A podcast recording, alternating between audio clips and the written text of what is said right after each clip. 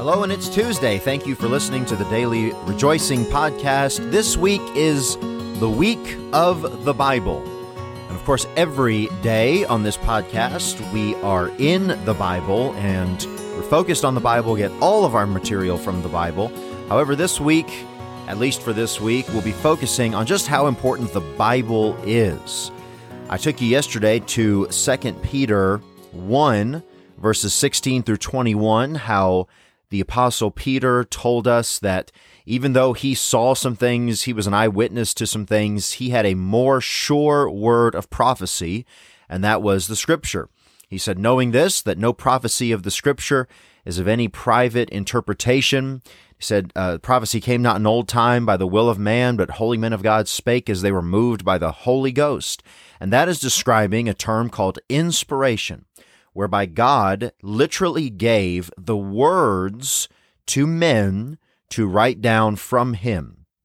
He didn't just give the thoughts, he gave the words. Every jot, every tittle, every single word. And all scripture we saw in 2 Timothy 3 is given by inspiration of God. That means God breathed. That means the Holy Ghost told those prophets, those apostles, what exactly to write, and they wrote it down. That's why we say the Bible is God's love letter to you, it is God's message to mankind. That's absolutely true. And we see how the man's personality came through a little bit in the words. God created them, God used them, but God gave them exactly what He wanted them to write down. And when you really ponder that, you start to understand why, if you're in a good church, they stress so much loving your Bible and reading your Bible and obeying your Bible and learning your Bible and listening to Bible preaching how it's not church if we just come and we fiddle faddle around and we don't ever get to the preaching. The preaching is the main thing in a church service. Of course, it's when the Word of God is opened and expounded upon. I'll get to that, I think, maybe tomorrow about how important preaching is in these last days.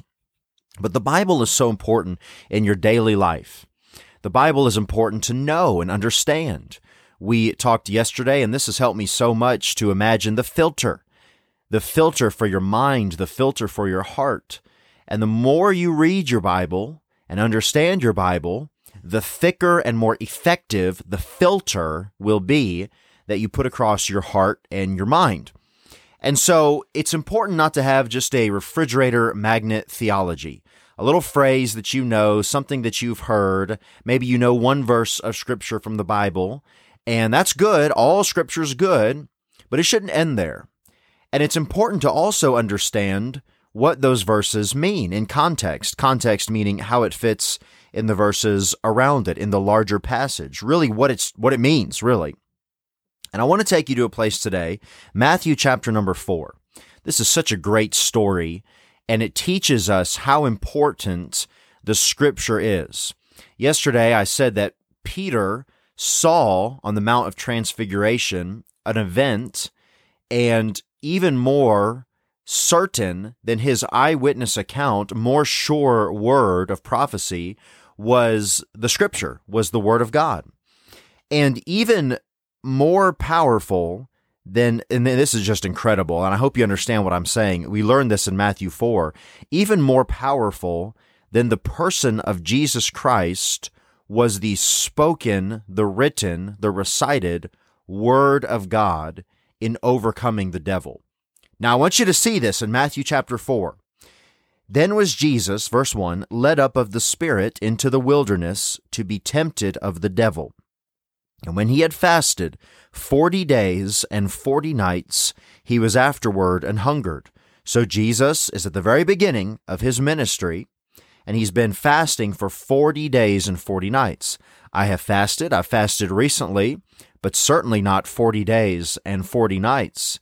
And I know at the end of that period, he would have been physically fatigued, tired.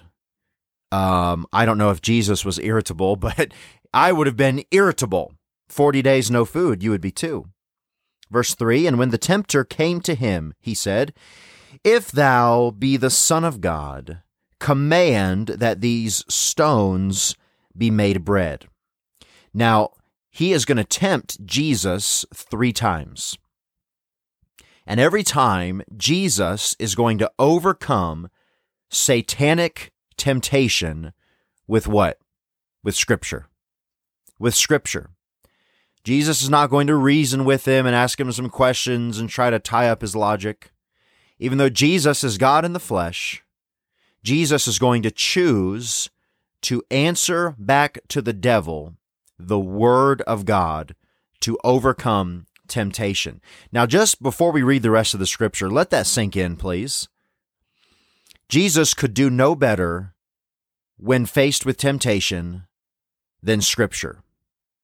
And you and I, when faced with so many things in life on a daily basis, error, things that are not true coming at us, disguised as true things, disguised as a new Christian book and a new thought, a new religion, a new leader, a new slant on something, a new uh, translation of something. Uh, you know, it sounds good. Hyper grace. We're going to live in sin, but we're under grace, so it's okay. We're going to try to reach the lost in these sinful places. And some things they could sound good but the best that you can do is to know your Bible when navigating these uncertain times and when navigating the temptations of life to sin. You need to know your Bible. And of course, Jesus did because he is the Word of God. And so the tempter said, If thou be the Son of God, prove it, basically. Command that these stones be made bread. Jesus was hungry as all man and all God at once. He was hungry as a man, 40 days no food. And Satan said, Command that these stones be made bread. Verse number four of Matthew 4. This is a good verse to memorize. It's a good verse to understand why we believe that the Lord inspired not just the thoughts of Scripture, but every word of Scripture. Matthew 4 4. But he answered and said, It is written, Man shall not live by bread alone, but by every word that proceedeth out of the mouth of God. He's going to do this three times. And every time, this is verse 4, and then in verse 7, and then verse 10, he is going to quote scripture right back to the devil. He says, It is written, man shall not live by bread alone. He quoted Deuteronomy 8 3, which says, And he humbled thee and suffered thee to hunger and fed thee with manna, which thou knewest not, neither did thy fathers know, that he might make thee know that man doth not live by bread only, but by every word that proceedeth out of the mouth of the Lord doth man live. And then verse 5 Then the devil taketh him up into the holy city, and setteth him on a pinnacle of the temple. This would have been very, very high. Verse 6 And saith unto him, If thou be the Son of God, cast thyself down. For it is written, He shall give his angels charge concerning thee, and in their hands they shall bear thee up lest at any time thou dash thy foot against a stone. And I think if I could choose one single thing to open up your brains and download via a flash drive into your permanent thinking, it is this right here. It is to answer maybe an error with the proper understanding of Scripture. Because you'll notice here that Satan picked up on what Jesus was doing. And this time in his temptation, Satan started saying, It is written. And he does here quote a little bit of scripture here to Jesus. And listen, this is what I, I would wish I could download. Just because you hear somebody quote a verse or some scripture or say a phrase or say something that sounds Bible like, it doesn't mean that it's right. It doesn't mean that the application that they give you for that verse is correct. Because Satan says, It is written, He shall give His angels charge concerning thee, and in their hands they shall bear thee up, lest at any time thou dash thy foot against a stone. Now, Satan is he he skipped a phrase there from Psalm 91, but he is using it correctly. However, he's taking it out of context. He's misusing it. He's quoting it fine, but he's misusing scripture. If you go to Psalm 91, you don't have to go there. But verse number 1 says, "He that dwelleth in the secret place of the most high shall abide under the shadow of the Almighty. I will say of the Lord, he is my refuge and my fortress, my God, in him will I trust." It goes on, verses 2, 3, 4, 5, 6, 7, 8, talking about how God is going to sustain somebody who puts their trust in him. Verse number 9 of Psalm 91 Because thou hast made the Lord, which is my refuge, even the Most High, thy habitation, there shall no evil befall thee, neither shall any plague come nigh thy dwelling. And here we go For he shall give his angels charge over thee, to keep thee in all thy ways. They shall bear thee up in their hands, lest thou dash thy foot against a stone. So the context there, and anybody would be able to read that and understand, I think, um, if they if they read it honestly and slowly, they'd be able to see that this is not that you are invincible and you can do whatever you want and tempt God and throw yourself off cliffs and so forth. This is saying that when you are walking in the will of God and doing what God wants you to do, then whatever happens to you is in the safekeeping of the Lord. There are no accidents happening to somebody who is living for God. It's all in God's plan. Uh, verse the next verse, verse 13 of Psalm 91, thou shalt tread upon the lion and adder, the young lion and the dragon shalt thou trample under feet.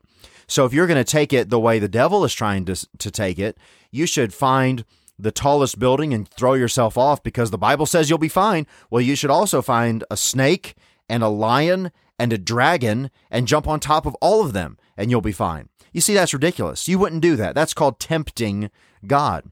And so Jesus says exactly this in verse 7 of Matthew 4. Here's how he responds Jesus said unto him, It is written again, he responds with scripture, Thou shalt not tempt the Lord thy God. This is why I said yesterday read your Bible. Your Bible is unparalleled. Read it like a fanatic. Read it like it's going out of style. Read it like it's going to get taken away from you tomorrow. Love it. Read it. It'll grow that filter in your mind. And whenever something comes along in your life that you need help with, you have a temptation to sin, an uncertainty, a decision you have to make, you will never do any better than the Word of God because that's exactly what the Lord Jesus Christ used in one of his more um, trying moments in his human life here on earth when he was tempted of the devil after having fasted for 40 days and 40 nights. We'll pick it up again tomorrow. God bless you. Hope you have a great day.